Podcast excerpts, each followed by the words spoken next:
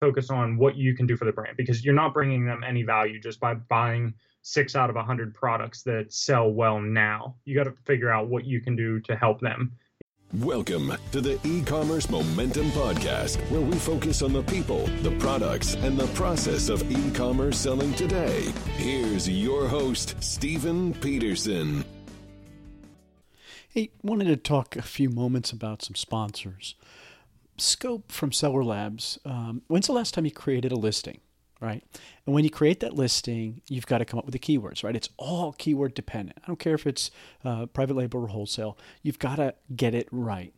Well, what's the best way to get it right? If you're selling a similar product that's really successful, you go and you take and use their keywords. And that's what Scope does for you. It's a phenomenal tool brought to you again by Seller Labs, the leaders in technology uh, when it comes to Amazon right now. They are just crushing it with all their products. But Scope allows you to get that listing right. Get ranked for those keywords as fast as possible. Therefore, you get the sales. So, Go to sellerlabs.com forward slash scope.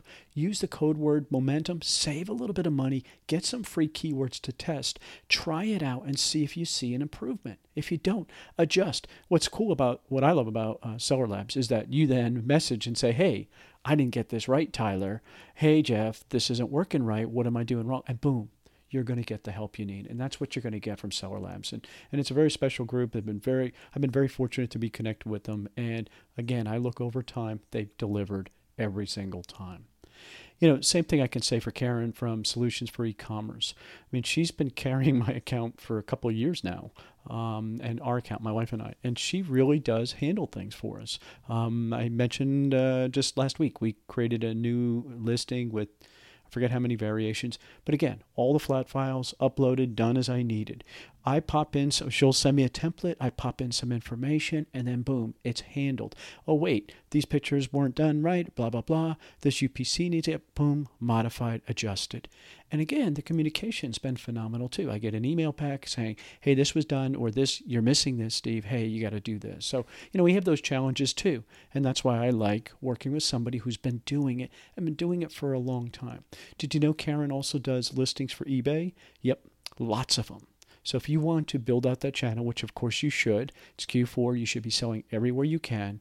Um, Karen can help you with that too. So you got to tell her I've sent you. So you're going to go to solutions for e-commerce forward slash momentum. You're going to save 50 bucks every single month. You're going to save that $50. But more importantly, you're going to get an inventory health report. Um, did you just get hit with monthly long-term storage fees? Well, guess what? If you haven't, they're coming. You want to get that inventory right, and she can help you with that. You got to tell her I sent you. Again, solutions, the number four, e commerce forward slash momentum will get you into that. Save the 50 bucks. Get that inventory health report, though. That's really, really important. Get that going right away.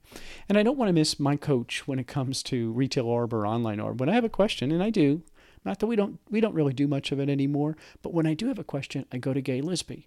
Because why? Because she's really she is a coach. I mean, she's really phenomenal, but she also puts out a daily list. And you're going to get that list five days a week. You're going to get tons of leads. The number of uh, agreed to amount that you're supposed to get, she, she usually gets to those in the four days. And then the fifth day seems to be a bonus most of the time. Phenomenal group, small amount of uh, buyers where this list is going to. And the best thing is the nuggets that you learn. Hey, why is the red one better than the blue one? Gaye can help you with those questions. I saw, hey, I got um, I got a, the dreaded letter about a brand.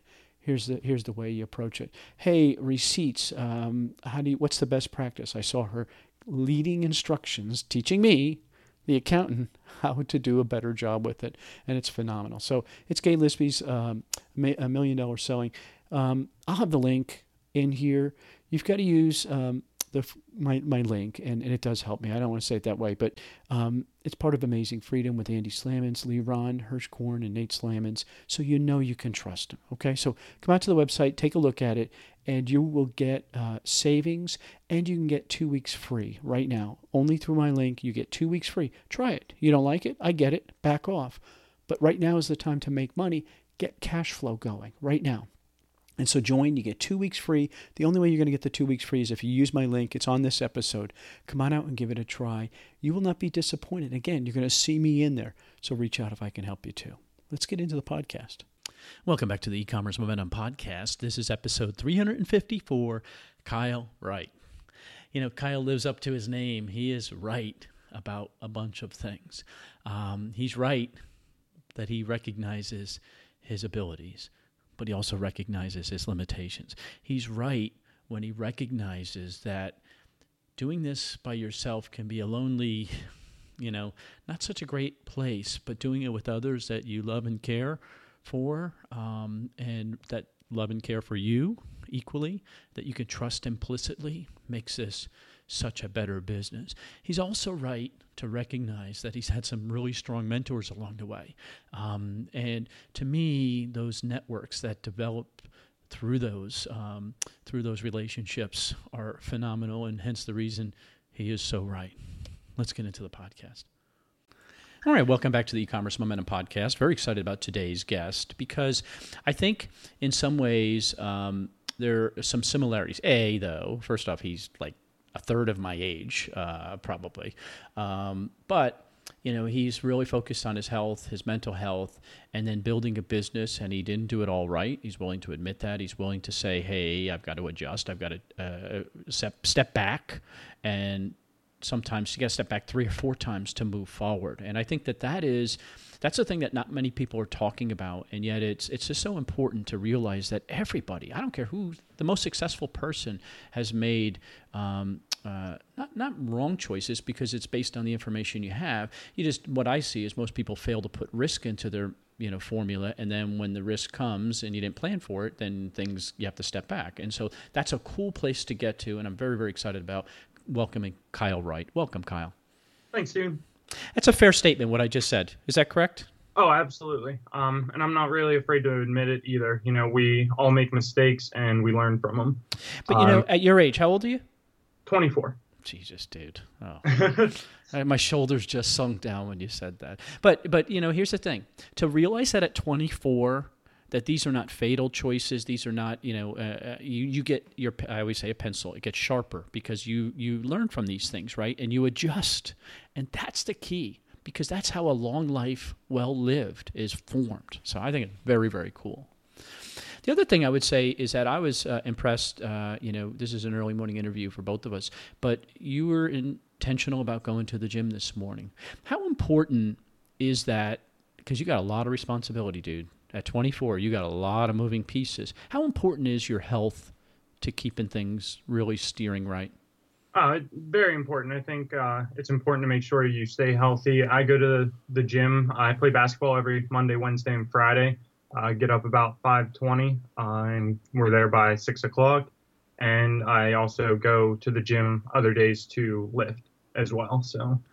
Well, I lifted this morning. I did my uh, warehouse Wednesday this morning, and uh, and then I go to a sauna every single day that I can. So you ought to look into that. Twenty One favorite things about the gym is the sauna. Yeah, twenty minutes in that sauna will take yep. so much crap out of your body, but it also gives you a chance to think. There's a guy in there that writes while he's in there, and I'm always like, dude, I, I love the fact that he's getting whatever's in his head out yeah, while actually, he's in there.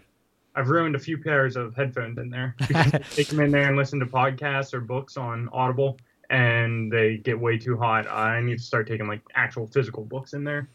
My uh, my iPhone shut down today. It said it was too hot, and it's like, oops, sorry. But I was texting, I was videoing, I was doing all these different. That's probably a little overkill.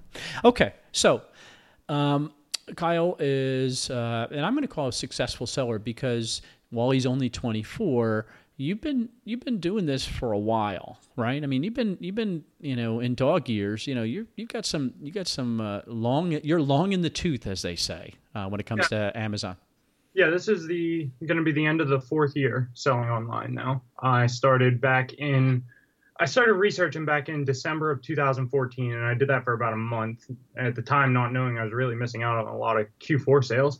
Um, but my first sale was on January 7th, 2015.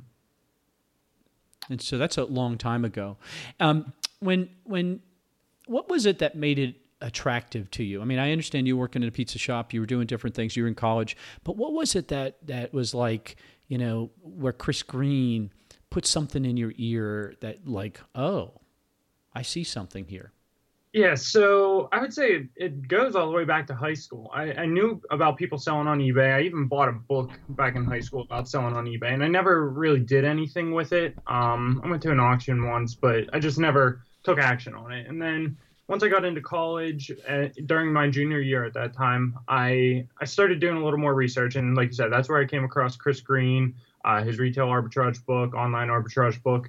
I had read those. Um, and that's when I really decided to just take the plunge and go for it. And but what was it? I mean, there's like there's usually something in somebody that just you know the thrill of the hunt, the instant reward. There's usually something that that's very attractive to the the real successful people I've talked to. Oh yeah, absolutely. The thrill of the hunt, I think, is one of the biggest things in the beginning. Um, whenever I was doing my research, I you know heard about people going out to stores, and I started doing it. And like during that first month of research, I was shopping as well, but I just I didn't take the plunge to actually sending it in. I don't know why. I don't know what like held me back. Uh, but like I had inventory uh, at the time. It was like during the um, uh, what would it be like winter break at our school, and I think we we had like five or six weeks. We had a really long winter break here, and my like I probably ended up buying fifteen hundred dollars or so in inventory before I even took the plunge to send it in. Now, I don't like I kick myself every time for her like not taking that plunge. Like the first shipment was the biggest fear for me. But when I got over that and sent it all in, January 7th, I sold probably 10 items right when they hit the warehouse. And ever since then, never, never looked back. Like that's when I knew that I, I could do something with this it's like a floodgate, right? It's that yep. feeling. Um, yeah, that that fear of getting started, I think, is a. Uh, I don't know if there's a book out there called that. That's a good name for a book. Fear of getting started because it's just so hard. I mean, it's just, yep. it, it, you know, let's face it. You know, you've listened to a bunch of my shows. You you've seen so many of these people. There are so many people that make this look so easy. Yeah. They run into a problem and they can just, oh, let me just write a line of code and I'll blah, blah, blah, blah, blah. I was watching a guy write a line of code yesterday. I'm like, holy smokes, how does his mind think like that? But, you know, that doesn't mean you have to do it at that level. It means you can send in, right? You can take a few months, send it in, and sell 10 items and say, whoa, okay. Yeah. Wash, rinse, repeat, right? Figured this yep. out. Um, okay. So you started selling, was it books or what were you, what were you starting in? Uh, so like at that time, I didn't know much about Keepa graphs. I didn't know about like camel, camel, camel because I just started researching. So like it was kind of a lucky time for me because everything was prices inflated in Q4, so I could go out to like Kmart and go to that clearance section and without knowing how to research stuff properly, I, I did luck out with some RA back then. And, um, you know, I didn't lose money for on potential products that would have, you know, maybe today I wouldn't buy because I know the price is going to go down or whatnot. Uh, but that first shipment was mainly RA. But from there, I transitioned into books for pretty much the first six six to eight months maybe of selling. I did just books from Goodwill and book sales. Hmm. One of the things that I think is very cool about your story is um, a you're doing it with your friends, so it's it's like mm-hmm. really enjoyable and entertaining, and I'm sure I mean because it's like when we travel together. I always think about Andy and Liran and, and Nate. When we travel together, it's crazy. There's always craziness. It's fun because it you're working, but it's not. You know what I mean? It's kind of that way. Um, the other thing that I really admire about you guys though is that you there's implicit trust, but then there's the ability to expand into other things. You're not just married to Amazon FBA or eBay, you know, or merch. Um, you're into real estate and stuff like that. To me, at 24, to be able to get the breadth that you have um, means that you know the future is so bright um, in so many ways because there's so many similarities to what you're doing in each business, right? I mean, even rental units, there's similarities yeah. to online. However, there's real distinct differences and the opportunity to cross the two come across and you just don't realize it. and then it's like oh i know what to do here and i know how to do that. So i think there's there's some great lessons here from a 24 year old kid. He's 24 people. Okay. So you uh, you were uh, uh, um, working and when did you decide to full-time quit? Okay. So i, I was going full-time at college. I was majoring in accounting and i was yes. doing Yes. yeah, you you have an accounting major as well, correct? Mm-hmm. Yes, I do. Um, but I was doing working 35 hours a week as well at a pizza shop delivering pizzas, and that's where actually where I met my current business partners. Um, which we can get into that story too. But, but they were they were also hustling, uh, delivering pizza. Yeah, yeah, they were delivering. Uh, one of them was like one a manager there. Okay, Um, okay. But yeah, they were all we were all basically doing the same thing. Um, and they they started selling on Amazon as well shortly after I had once they'd seen like what I was doing and I you know told them about it. Uh, but anyway, so not until my senior year, um, after I'd been selling for just over a year, was when I was comfortable. You know, I mean, I was in college. I didn't really need a ton of money, um, you know, because my my housing was paid for and whatnot, uh, which I pay a lot in student loans now for. Oh, but sorry. I, yeah, yeah. So, uh, and I think it was like February or March of 2016, I decided to quit my pizza uh, delivery job and go still full time college, but full time uh, FBA. I was also starting in merch. I had been selling on merch for a month or two at that point, uh, and I was actually doing pretty well uh, in those early stages. And then in I graduated in May, and from right there, you know, I went right full time into my Amazon business. This leads to me a couple questions because what's interesting to me is you exposed these three guys um, to Amazon, and they all tried it. Were were they equally as successful? Um, and because where I want to go is that I'm assuming each of them have different skills, and and my I imagine over time you guys have identified those and figured out you know this I'm better at this than you are, and you're better at this than I am, you know that kind of thing. But when you showed them. Um, did they all just adapt to it or did some of them struggle Uh, I would say there was probably some struggles, okay but overall, you know, they they those, those three, my three business partners now, they started a business together. So like I had my own and they had their own, oh okay two separate businesses. okay Um, but yeah, like now, now we we know our strengths. We know what everybody works well doing, what each person likes to do, and we work to those strengths. But it's where i was going to go with this point is that you know let's just assume you know um, mr x one of your partners he uh, struggled with let's just say sourcing or whatever. You guys or those other guys would push him through that make that piece smoother and then his abilities would be the other. I think that that's one of the reasons that i've seen people who have really who partnered with other people that have taken it to levels of success is because they're mature enough at 22 back then i guess or 20 21 22 23 um, to be able to step back and say you know what kyle's better at this than me he's helping me and boom i can help him with this that's a maturity kyle not at 22 nobody does that at your age you're supposed to do everything Yeah. Hmm. Well, I just I'm very encouraged by that because I think that again that probably makes the uh, the marriage of the four of you guys work so well. Why why merch um, by Amazon? You're you're an accounting major, Kyle. You're a nerd. You're you're not supposed to be good at art. You're not supposed to be that. Well, I- I'll be the first to tell you with merch, I've never even designed a shirt myself. Uh-oh. So, you know, I've outsourced it all. I, I couldn't even, you know, tell you how to use Illustrator or Photoshop. Um, but yeah, I've, I've never designed, like, it's not the artistic aspect. It's more the business aspect of it that has always intrigued me. Hey, where does this business acumen come from? I mean, I understand the accounting degree, and I tell everybody don't get a general business degree; it's a waste of time. Get an accounting degree. You can cross-platform. You know, you can uh, understanding financial statements, all that kind of jazz is is awesome. It's it's pretty key to any business. I don't care what it is. Yeah. However, they generally don't teach you how to run a business. No. Where does that come from? I've always said that I learned more just by starting out this Amazon FBA business um, about taxes and you know many different aspects of it than I did from actually attending most of my classes. You know, it's not to put down on like the classes or anything because I did learn a lot, but I got like the hands-on experience by doing this and actually teaching myself and learning how to do certain things that I didn't learn in college. One of the statements that you made to me is that the best decision you've made in your business so far was uh, partnering up with these three other guys. Now, Yeah.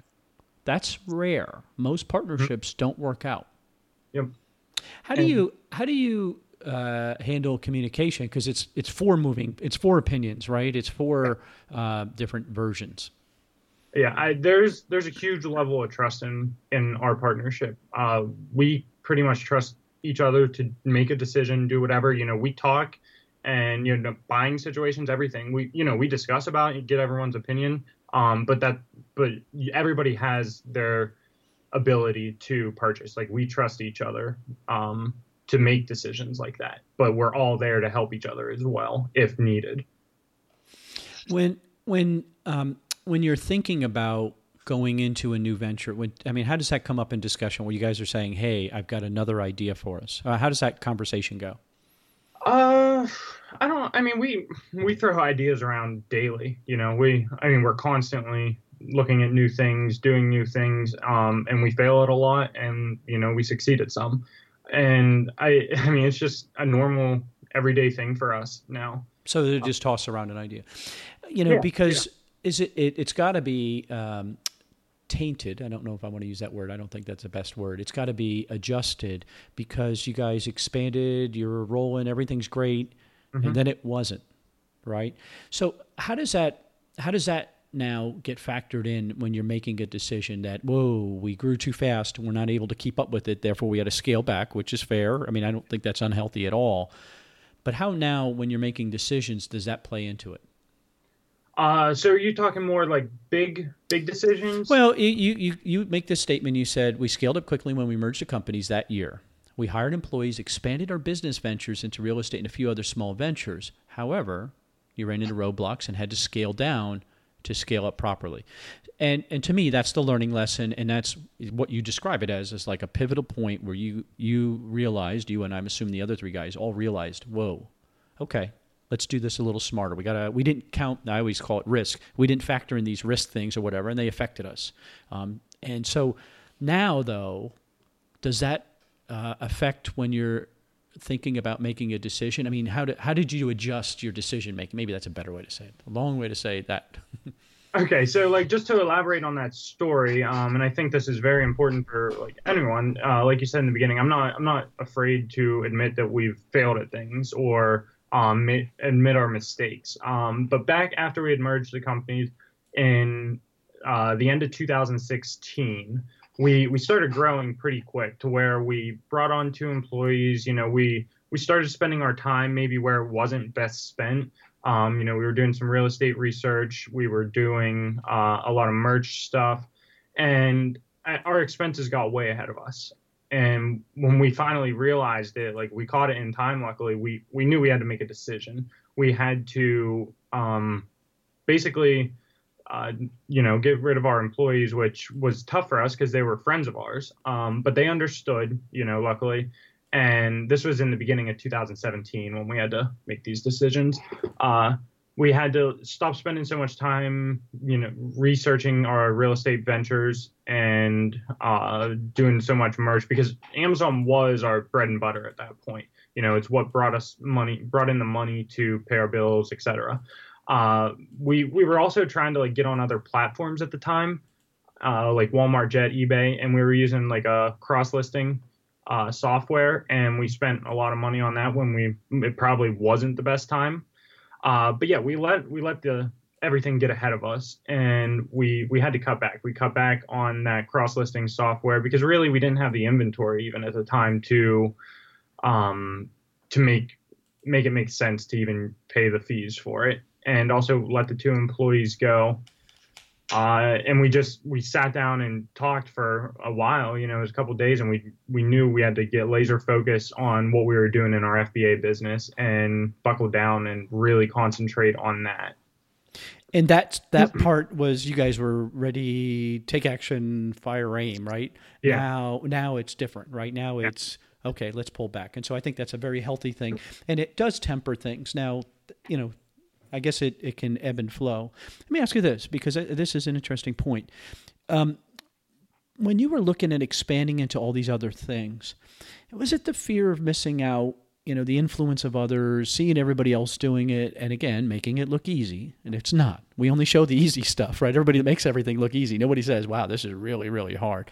Um, is that what do you think looking back would you say that's part of it Yeah, all of the above. Everything what you said there um, is definitely a part of it. Uh, we we were young too. You know, I, I think we were 21. you're still young dude and and I didn't, you know, I didn't. We didn't pay too close attention to our cash flow, and we thought we could take on these expenses and continue to grow, but we just took on way too much. We bit off way more than we could chew, and you know we we corrected it that's the important yeah part. no i get it and and you learn from it that's that's Yeah, the important part not even the correction as much as the learning from it here's the other thing though and this is something everybody should take away uh, channels change outside of your um, uh, outside of your plans, right? Amazon's going to change, right? These these monthly storage fees right now that I'm seeing people all of a sudden we're getting all these people coming into our warehouse because they're all getting killed, right? Because of that. Well, guess what? That stuff's going to continue to happen because they're working on their business and they're not calling up and saying, "Kyle, Jeff Bezos here. I'm thinking mm-hmm. about doing this. What do you think? Right? I mean, this isn't the, wor- the way the world works. And so, if you don't factor that stuff in, that these other places will affect you, because they will affect you, therefore, your business is going to change. And so, having that, I call it risk again, having that risk factored in allows you to say, hey, I didn't go all in. I lost a pallet of them. Or, you know, uh, Kyle and I were talking about, because they were selling on Rakuten. And this is the God's honest truth. I'm buying Rakuten I don't even know if it's liquidation at this point for like three cents on the dollar. There happens to be a warehouse, and they some people pay for their storage in that in their warehouse with inventory, and then these guys liquidate these inventory through. I'm two or three layers down, and I'm still getting it for three to eight cents on a dollar, and it's like, how's that possible? But it is. I don't know. It is what it is, and so you can't build that into your model or if you don't build that into your model, it's going to affect you. And so the fact that you were able to correct it without it imploding is a big deal. That's a big deal, dude. yeah how do you get how do you get past that now? I mean, you know, because I, I think a whole bunch of people who have done that, what you described, and I think most people, if they were honest, would say they've done the same thing. How do you not look back at it and say, "Man, I'm a mess up"? You know, I would use a different term, but I'm I don't like that term. But it, it's just because you must feel like that, or at least at the time you did. How do you get past that and build yourself back up to say, no, no, no, no? It took, it was something special that we built this. Yes, Yeah. we stumbled.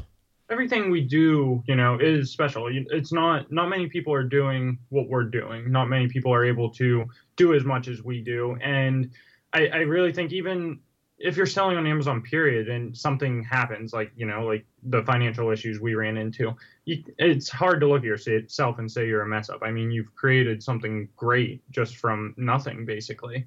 Uh, you know, so I don't really like the fact that anyone would say that about themselves, that they're a mess up of because you know they didn't pay too close attention to their financials or anything like that. Um, so yeah, I just I just don't really I don't think that way. I guess.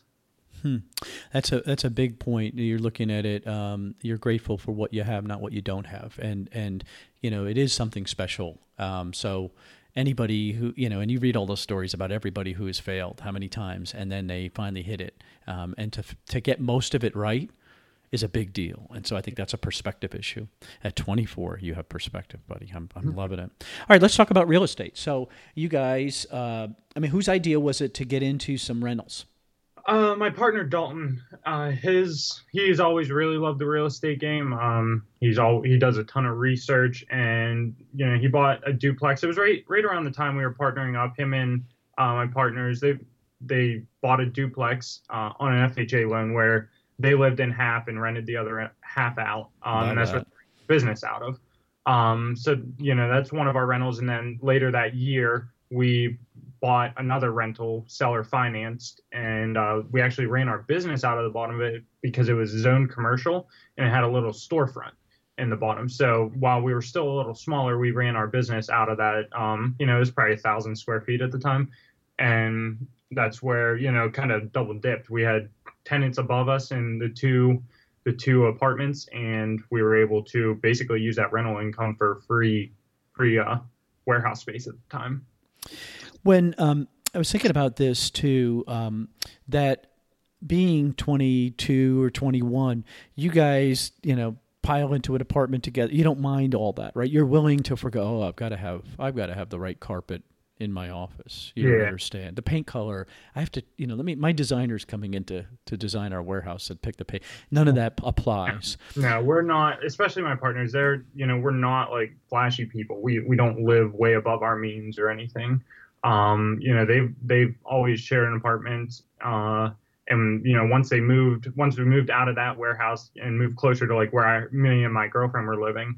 Uh, like we ran the business out of their apartment that they moved to down here. You know, we're not really, we don't focus on the, uh, the glamour aspect. Well, it's short term sacrifices for the long Yeah. game, right? You're build you're playing a long game, you know. And, and I'm very encouraged to hear that your uh, apartment units are cash flowing. That's a huge place. To, again, how many people get to say that, right? And so, you know, uh, I'm sure it's not easy and, and that, but so now you're in 5,000 square feet, which is modest, but man, you guys move a lot of inventory through there. I mean, it's it's pretty phenomenal.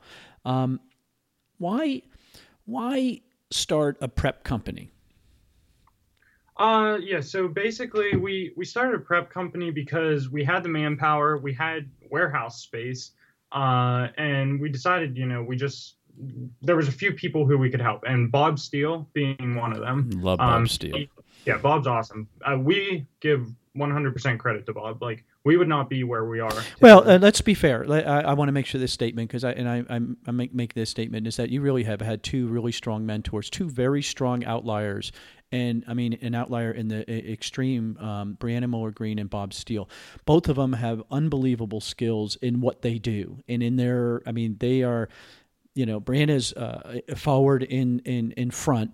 Bob is so quiet behind the scenes. Most Yeah. people wouldn't even, you know, they look right past him in a crowd and they wouldn't realize what an unbelievable guy he is. What a brilliant mind and how he just moves along not not like a turtle. Cuz that that you know, it's like the turtle in the hare. He's not a turtle. He's faster than that, but it's it's just like a I don't know, like a bull or something like that, just charging slowly through and building and building quietly. Like nobody's heard from him in a while, right? Yet he's built this incredible business. Yeah. Um, so those that that mentorship means a lot, doesn't it? I mean, it really does shape you. Between both of them and also Jeremy, who was their Oh yeah, Jeremy. I'm sorry, Jeremy Wilson. uh, Yeah, another s- they all- unbelievable outlier. yeah, they all helped me get to where I am today. You know, I give them all credit for everything. Um, you know, Brianna and I did a lot of merch stuff together in the beginning, and she helped me get to, you know, build my merch up as well as you know I was helping them. Well, it's Um, all process, right? That's Yep. and again back to being the accountant in the group and having that accounting skill set, that ability to break things down and parse them and pull them back together. Um, that's a skill set, and so you bring it together with somebody who's got a push forward attitude. You can really you can really scale. With the uh, prep, are you doing prep for Bob still? Yeah, yeah, Bob. But with Bob, uh, we do so much with him. You know, we we share buys with him. He, him, and us work together like every day. I I could tell you everything he sells. He could tell you everything I sell. You know, I mean, our businesses are open doors to each other. Um, and you know, we prep for him. He we send some of our stuff to him if we're um, doing any OA, and he preps it for us. Uh, we also have a couple other clients with our prep company. Uh, we're not. I wouldn't call us like a a typical prep company. We're not looking to add a ton of clients. We're not looking, um, you know, just to take on anyone that will. We we have a few select people that we work closely with. Well, what are you looking for? Because you know, I mean, and, and this is a chance maybe somebody can get some help because we we we don't prep here. Like we have storage for people. That's what we do. Mostly private label. We got one wholesaler or two wholesalers now, but uh, we're very specific in what we do. We just don't want to do all that stuff because that's just not us. There are some amazing prep companies, and that's what they do. Where where is the sweet spot for you that you can offer value to people? What have you seen? Bundles, 100% Bundles. bundles. We we do a ton of them, and we have. I couldn't even tell you how many bundles we prepped this year for us and for other people. Uh, and I feel that's where most prep companies lack. Okay. as well is they overcharge for bundles and it- it's really hard to put a price on bundles and that's why like we only want to work with the select few people that can give us some time or that we can basically give our time to and help them grow their business because you know when you do bundles you can't really say okay it's a dollar fifty an item but i have like say eight small jars of peanut butter i don't know jars Yeah, of peanut butter something Right. and uh if Nobody gonna- could pay that. yeah, if I'm gonna charge you like twelve dollars to put eight jars of peanut butter in a box, like I think it's ridiculous. So we really work with each client individually, and you know, come up with custom pricing based on the bundles. And it, you know, we we know that's not going to be something we can scale into a ton of clients, which is like I said, why we don't want a ton of people. But we you know we will be looking to take on some more people in 2019 but it's foundational and it's funny it's, that's what we do here. It's a foundation for our business right? It's way if you if you build it right. I mean again if that's your business you want to be in the prep company business have power more power to you. Um, yeah. that's not my model. That's not something i'm interested in. The few clients that we have and we have very few clients but again they're all relationship driven. They're the ones who can message me from jamaica this yep. morning while I'm in the sauna saying, "Hey, could you ship this thing for me?" Uh, Sean, um, and uh, and yet we can act on it and take care of it. That's what I want, right? That's where I'm in that same boat. Is that I just want to have those few. So again, if somebody's interested in um, bundle, um, long game, these are not people that come in and just send one shipment. This is a long play. Somebody who you're looking to partner with in your business that cares about your business. Then uh, perhaps this is something. It's called exclusive inventory solutions. And Steve doesn't benefit other than again, if you find the right person to work with and you guys flow, I win. So that's it. Okay. All right. So so you're also building that out for yourselves too. I mean, that's another um, value. Now you're still heavy into merch. Is that correct? Uh, I don't spend as much time like growing my own merch account. A lot of our my focus has to be in our FBA business every day. Um, so it's you know I still have a huge um like group of assets and designs on merch and other print on demand companies that you know bring in you know a lot of money each year. Uh, but it's not my primary focus. Uh, um, you're at you're on ten different platforms. I think I counted for merch, right? Um, the other print on demand sites. Yeah. Um, is that uh, now think back to Kyle at 21 where he expanded his business into all these other things. Is that a recommendation you give new merch people, hey, as soon as you get a, uh, as soon as you get approved for Amazon, you get you know your 25 or list up or whatever it is 10 whatever it is now. Um, put them immediately on all these other places or is the uh, kyle the the much older more refined kyle? Amazon, amazon's obviously the biggest you know that's where most of the um, sales come from. But i can tell you uh, Etsy, TeePublic, um, Redbubble. Uh, we do really well on Spreadshirt as well. Um, those are our top four, I think, outside of. So say them again. So let, let me. Uh, so it's Etsy. Out, all right. So Etsy, TeePublic, Redbubble, and Spreadshirt. I think are our top four outside of merch. Um, that's where I would focus. But you know, Zazzle, designed by humans, they they come in you know close behind those four. Uh, but yeah. And, and now would, there's uh, there's software that can do most of this for you, right? Yeah, I think there might be some things that uh, do the uploading. Like I said, I really haven't uploaded to these print on demands in um, well, probably over a year now. Uh, it, to like the ones outside of merch, I have done you know some to, my, to our merch accounts, but uh, the other ones I haven't really used any software myself.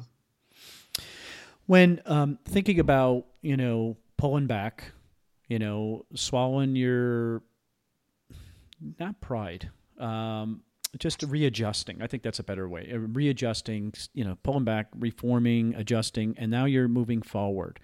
You guys made another pivotal decision um, this past year, um, based on, I guess, experience. I think that's is that. Would you say that that's the reason you made that choice to switch into the wholesale? And that is that based on experience? Yeah. Yeah, experience. Uh, we could kind of see the way Amazon was going. Um, it, it, was beginning to be tougher and tougher for us to spend our capital doing RA and OA. Mm-hmm. Um, so we really decided to pivot full, you know, full swing into wholesale, um, which has led to branding and other private label ventures as well this year. How cool is that now? I mean, because you, you had the thrill of the hunt. Because you said this earlier, and I don't know if many people picked up on this, is that, you know, the thrill of the hunt is great in the beginning. I think that's the, what you said in the beginning, yeah. right? Yep. You, you were pretty intentional when you said yeah. that. It does get old, doesn't it? Yeah. Uh, you know, we don't get much time nowadays to go out and do any RA. Uh, we still enjoy it if we do. Um, you know, like this time of year, we'll probably do some, mm-hmm. but you know it it's still fun but we just you know it it does get old after a while. Like i don't want to be out there five days a week seven days a week you know shopping at different stores trying to find a product and when i can just sit there and order them from my, our um, suppliers now. So much easier. Let me ask you this because you talk about relationships with your wholesalers and some exclusive accounts which is ultimately the most awesome way to go. Yeah. what's it take relationship wise, I mean, what do you have to invest in that relationship to get it to a level that, hey, it's got to be win win. You can't win every deal, right? If you do, you're not going to be with them because somebody will come along and offer them a bigger. I always say if somebody will put a, a zero on the end of that check, Yeah. on my check, they'll put an extra zero on and they'll get the business, right? What, what do you invest in those relationships? Uh, you know, I don't just we don't just go for go through all their catalogs and find the items that are profitable now. You know, we try to help Oh, their presence. whoa, whoa, whoa, whoa, whoa! Pause on this because this is big. Okay, this is this is something that hopefully somebody's taking notes. So you're going to a vendor and saying, "Hey, these six things are profitable. I can send these on Amazon." That's the typical spin that most people do. You're saying no. Correct. Yeah, we. I mean, you know, there are vendors that we just we don't have time to, you know, say create a bunch of listings for and add a ton of value, but we plan on it. You know what I mean? I the big thing is adding value to your suppliers. Uh, we have one supplier that we have an exclusivity with. They allowed us to brand register their trademark on Amazon, and we can be the only sellers on them. Uh, and we create listings daily, and like that, that brand alone is growing exponentially for us. Um, so really, you got to focus on what you can do for the brand because you're not bringing them any value just by buying six out of a hundred products that sell well now. You got to figure out what you can do to help them. You know, Well, to, well, let's take that though. So, so only six of a hundred sell now. You're still helping them sell the other ninety. Well, probably not ninety-four, but a bunch of them where it Yeah. makes sense. yeah, Are you not- not making money on them? No, no, it's not like you know you can do their whole catalog at first. You know, we gradually build up. You know, I don't go buy a hundred, um, a hundred of their products that aren't selling well. Um, and like I told you, uh, one of our biggest struggles right now is being having enough time to get all these listings created, optimized, etc. Um, for these companies that we're working with. Um, you know, and you, you got to build up to it basically. You know, I'm, I'm not telling people to go out and buy every single product that they own or that the company represents, but you build up to it. Um, Bob Steele, for example, has a company that he got, um, you know, rights to sell because he carried their whole line, even some of the items that weren't so profitable, um, because he's working on representing them on Amazon. So, what does that mean? Not so profitable? Because I think people have to understand he's not losing money. He's just not making the twenty or thirty percent that everybody says you must make. Yeah. So he might make one or two percent on those. Yeah. However, from a relationship point of view, that brand is so well represented online. Therefore, nobody else is going to come in and, and take their market position, right? Because brands Exactly. have to start thinking about that, right? They they've got to sit back and say, hey, if I'm selling water bottles. I'm looking at my water bottle, right? If I'm the water bottle guy and I don't get my giant presence on Amazon with water bottles, somebody else is going to fill that in. And guess what? If the market shifts to Amazon and I'm not there with all my stuff, somebody else has it. So, hmm. Yeah. That's smart. That is uh, probably one of the best uh, descriptions of why um, representing a brand in their entirety is so important. And I can't imagine now that, I mean, because it's almost like you become their in house team in some way, right? Yeah. Oh, yeah.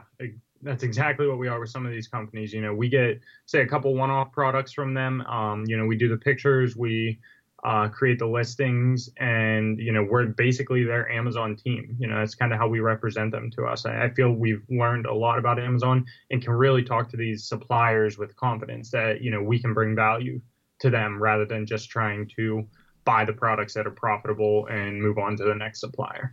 You know, I was sitting here thinking about this because I wrote this question down and you were talking about with the four and the different skill sets and stuff like that. And you were talking about the real estate guy and how he's so good at researching it. And, ma- and it, basically, it sounds like he mastered that. Yeah. So you didn't have to, right? And your other guys didn't have Exactly. to. You learn through osmosis, right? Just by being around him talking, you get you get enough knowledge, but you don't have to become the experts because he is. Is that kind of the way? Is that one of the reasons that you guys are s- scaling so quickly in this this branding world and these wholesale worlds because you're able to um, split off responsibilities and then really get the best from each other? uh, the way you're talking there, I feel like you're sitting in on our meetings we talk. But that that's exactly spot on. We don't all try to become experts in everything. You know, we have people that one of us is- or one or two of us are good at advertising, one or two good at creating listings. You know, you got the real estate, you got you got it all. We all have our skill sets, um, and I think that's what's helped us grow tremendously. Um, when I look at the struggles that you're having, where you you know you talk about just manpower and optimizing and all the rest of that, um, there's another maturity statement in there though. Um, there are way too many profitable items out there and opportunities to pursue, and it's mm-hmm. impossible to get it all done. At 24, realizing that you know you don't have to do it all. You can do it smarter because you've already been down that road when you don't right? You've already seen that. That's a very cool place to get to at this point of your business. Yeah. Hmm. absolutely.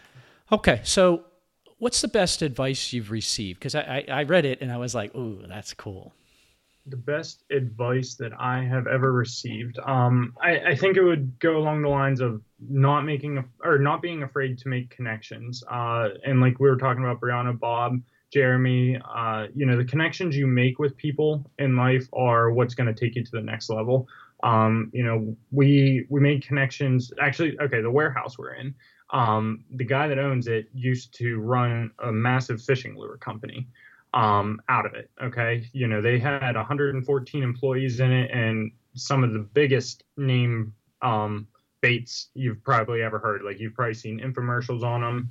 Um, huge company. Well, this guy had many connections over in China from his suppliers and things like that. So just by making connections with him, we now have connections in China with suppliers to get things private labeled. Um, like I said, Bob Steele, we work so closely with him. Bob and us, you know, we share purchases. We do we do so much together and help each other grow. Um, my business partners, uh, obviously, some of the best connections I've ever made. I think that goes without saying. Um, at the point where we're at. Uh, but they see the best of you and the worst of you. Isn't that important? Oh yeah. I mean, because it, you know you can't be fake and you can't be phony. You've got to be vulnerable um, and to me, that's what makes a relationship. When when you uh, wait, when I look at you, if you're on hundred percent, then it makes me feel bad because I'm measuring myself against it. I'm like, shit, yep. I'm I'm a wreck. This guy's yep. got it all together.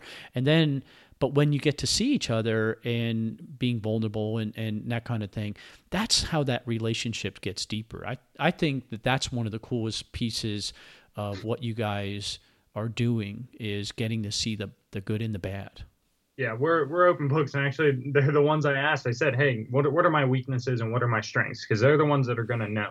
Yeah, know? they sent me a giant list. Oh my god, I can't read it all. It's just no, I'm teasing. I'm just kidding. um, okay, so when you think about you know what's going right for you right? Adjusting. And and, and you know i'm going to put your biggest strength is self-awareness. And and i'm assuming that didn't come easy but it's still the fact that you're so comfortable talking about it at your age again is so cool because as you mature um, and you just get more and more comfortable because at some point you don't give a crap. Most everybody else doesn't give a crap. But to be able to get there now and realize hey you know i've got some skills in that what else would you say? I mean, if you if you had to nail it down to what one or two things that men have just given you the ability to have this uh, consistency um, of success.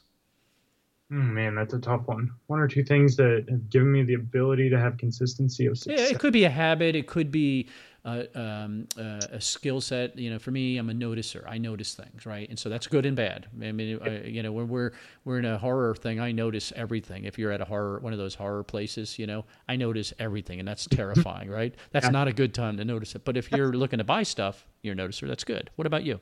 Um, managing projects and people, you know, putting people where they need to be to get everything done on time, I think is one of my big big strengths. Um, I I know like we took on a huge project this past summer. Um, once again, another thing we did with Bob, and it's I, I pretty much managed the whole thing and made made sure it worked, you know, flowed smoothly from start to finish. Um, I think you took ownership. Yeah. well, that's a big deal. The ability to take ownership and see it through. That's a, that's a very strong skill set. Yeah. Hmm. Um, when I did ask you about internet tools, I mean, there was one that you were like, this is 100%, well, two of them, but I mean, this is, you know, we are letting the data decide for us, right? I mean, have you, have you taken out the human out of the formula or accepted that the human is the art piece and the data is the science piece. Yeah, I, I think that's actually a really good explanation. Uh, the software you're or the tool you're referring to, I mean, it's pretty simple. Keepa, Keepa is like involved in all of our buying decisions. And I don't think people really know how to properly read the graphs. Not everyone, but uh, when you really start learning how to read the graphs, and in particularly, particularly with slower selling items, um, when you learn to read these Keepa graphs, decisions that you originally wouldn't buy you may start buying and find out they're actually really good. You know, one one example was an item ranked, I think it was like three or four hundred thousand in grocery, and we turn that around just by reading the Keepa graph and knowing what's going on. Uh, we sell, I think, probably fifty or sixty of them a month now. And um, what what happened to the ranks now that you sell that many? They went up now. Um, and most people would have passed on that product like 100%. But now that product, you know, say makes us 250 bucks or so each month. Hmm. And it's just a matter of what what did you see in there? Because I'm, I'm not sure we gave enough value there. What did you see in there? What did what what did you look past? Okay, so what I'm referring to basically is, you know, Keepa has like sales rank and number of sellers chart. Uh, what you really got to do is learn that their sales rank charts don't reflect every single sale. Um, what we really do, we rely on looking at the number of sellers graph moving a lot. Um, and that still can't even be relied on 100%. But when you see, say, for example, yesterday, a product I bought some of, the number of sellers graph was going from, say, like eight down to five over the course of two weeks. But they, it only had one spike in on the um, sales graph. Okay. So we, I know, I can tell you, like just by looking at the number of sellers graph constantly moving on this product, I, I know this product is actually selling, but Keepa's not picking up the sales on the sales rank. So and why wouldn't they pick them up? Uh, I mean, I think it's a software thing. I, I don't think it always tracks the um like higher ranked items as much as it tracks like the lower ranked items. Like the so, it's the frequency they update their data, and when they do a sweep of data, they they aren't capturing that data. Maybe I, I can't really speak. Okay. Um, in terms of like the. But your how, experience is your experience. I mean, you've seen yeah, it. Yeah. yeah. Using this this tool for three years now, we've really learned.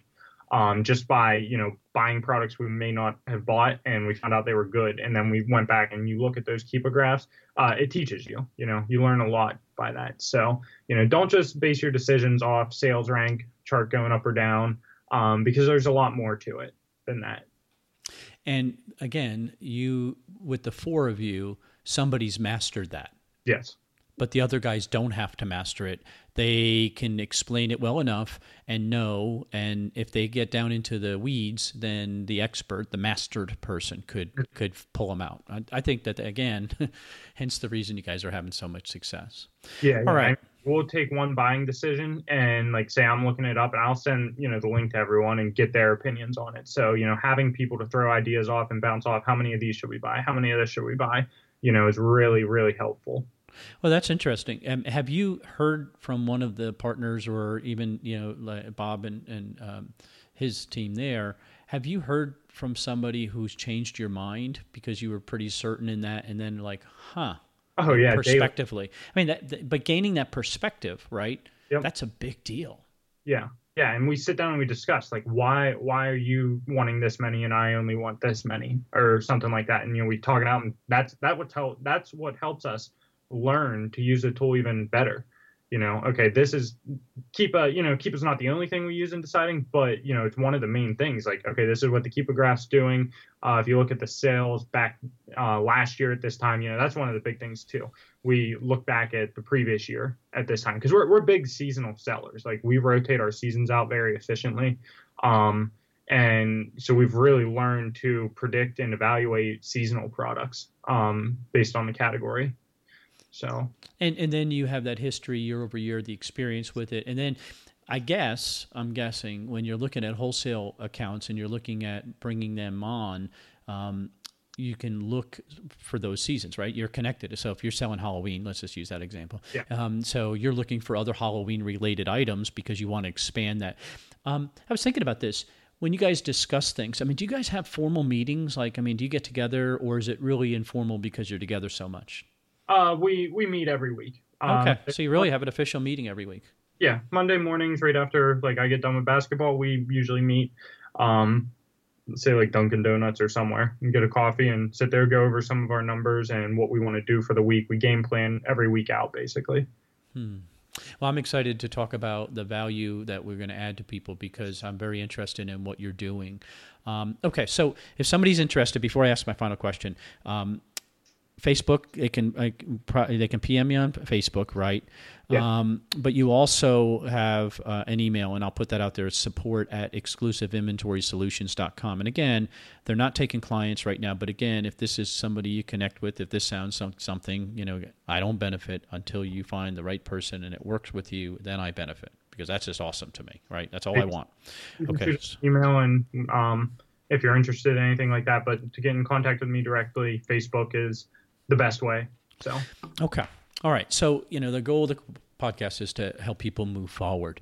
And man, you've you've put a lot of thought into this. And I don't want to that's why I'm leaving enough time because it's going to be a little long, but it's worth it because I think this is where because a lot of people, you know, hey, put systems in place. SOPs, Steve. Everybody's got to have SOPs, right?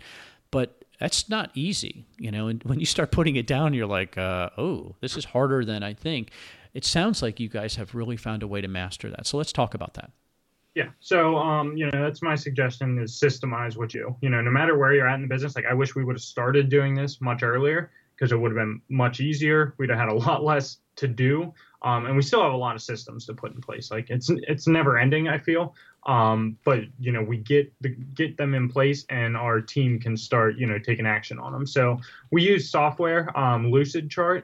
Uh, that helps us create decision trees. Um, so, say for replenishing suppliers, we teach um, we have a decision tree for our uh, managers that can just go through it and use the other softwares we use like forecastly or um, uh, Sellerboard i think is the other one that jason my one partner uses a lot um, but basically a, a process to show them how to go through these two softwares and decide what we need to replenish how many units down to like the exact number and um, and just yeah i mean many different things like that like replens warehouse prepping for example for whenever we hire new employees uh, we bring them on and you know we have these diagrams i mean for something as simple as how to bubble wrap an item how Well, to, but you guys are building bundles. I mean, that's critical, right? I mean, that's a perfect example of something that if you don't have a plan, you're Yeah. going to lose money.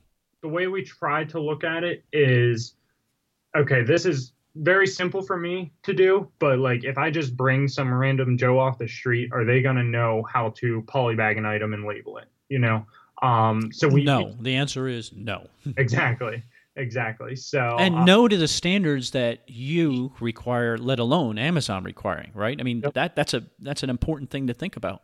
Exactly.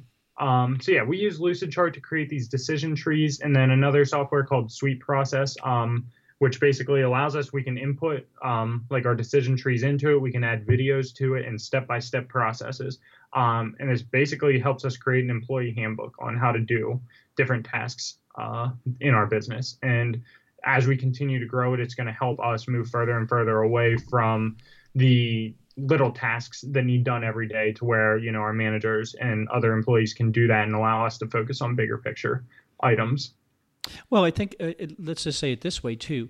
You don't want them getting mired down making these little silly decisions, right? Yeah. Those you want them adding value in the the big decisions, right? Mm-hmm. I mean, I think that people have to, you know, you know, oh, the way I put that poly bag on. There's no art to it. You put a poly bag on it, right? Big whoop. However, you know, um, hey, if we put these in a different bundle and we do this and that, and now all of a sudden you could sell this color blue or whatever, you know, those are valuable decisions. And that's where you want input from people on that. Does it also make it easier, again, you know, I'm going to go back to because you have such a large group of people that somebody is really good at this and or they figure out something else, they can just go in and put it in place, move it right across your whole network and everybody starts doing it? yeah yeah absolutely um basically every i mean it's not i wouldn't call our processes the most uh, smooth out there. You know, I will I'll never claim that. Um, I always think we have places to improve, and I'm always open to taking any suggestions as well. And I think that's where um, my ability to you know say like I'm wrong with this or what that we talked about earlier um, really really benefits us. Uh, so like for example, our our managers they they actually used to be designers for us. Um, and they lived in Bosnia. They moved here at the beginning of the year, and we were able to give them full time work from the time they got here, which was really awesome. But for example, now they're going to be going back to Bosnia to visit their family for a month um, next year. We have these systems in place to be able to give them all the information and training they need to be able to do stuff like that for us rather than just managing the warehouse. Um, does that kind of make sense? Yeah, no, it makes perfect sense. And again, it's it, I think you described it earlier. It's a flowing document. It's a uh, it's alive, and it's yeah. got to move these things. But it's again, it's just not creating an SOP.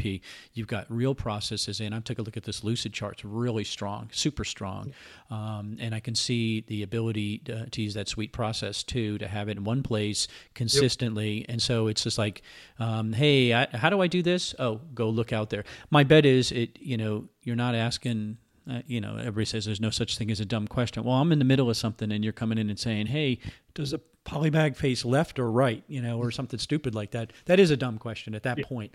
and so the fact that they can go out, excuse me, they can go out and look at these things and then, you know, without having to ask, I think is just so smart because it, it then I don't feel so dumb asking the question. You know what I mean? And I, having I think, those documents in place too when we're traveling, for example, is great when they can't reach us to like ask a simple question like yeah, that. You know, they can. Great point.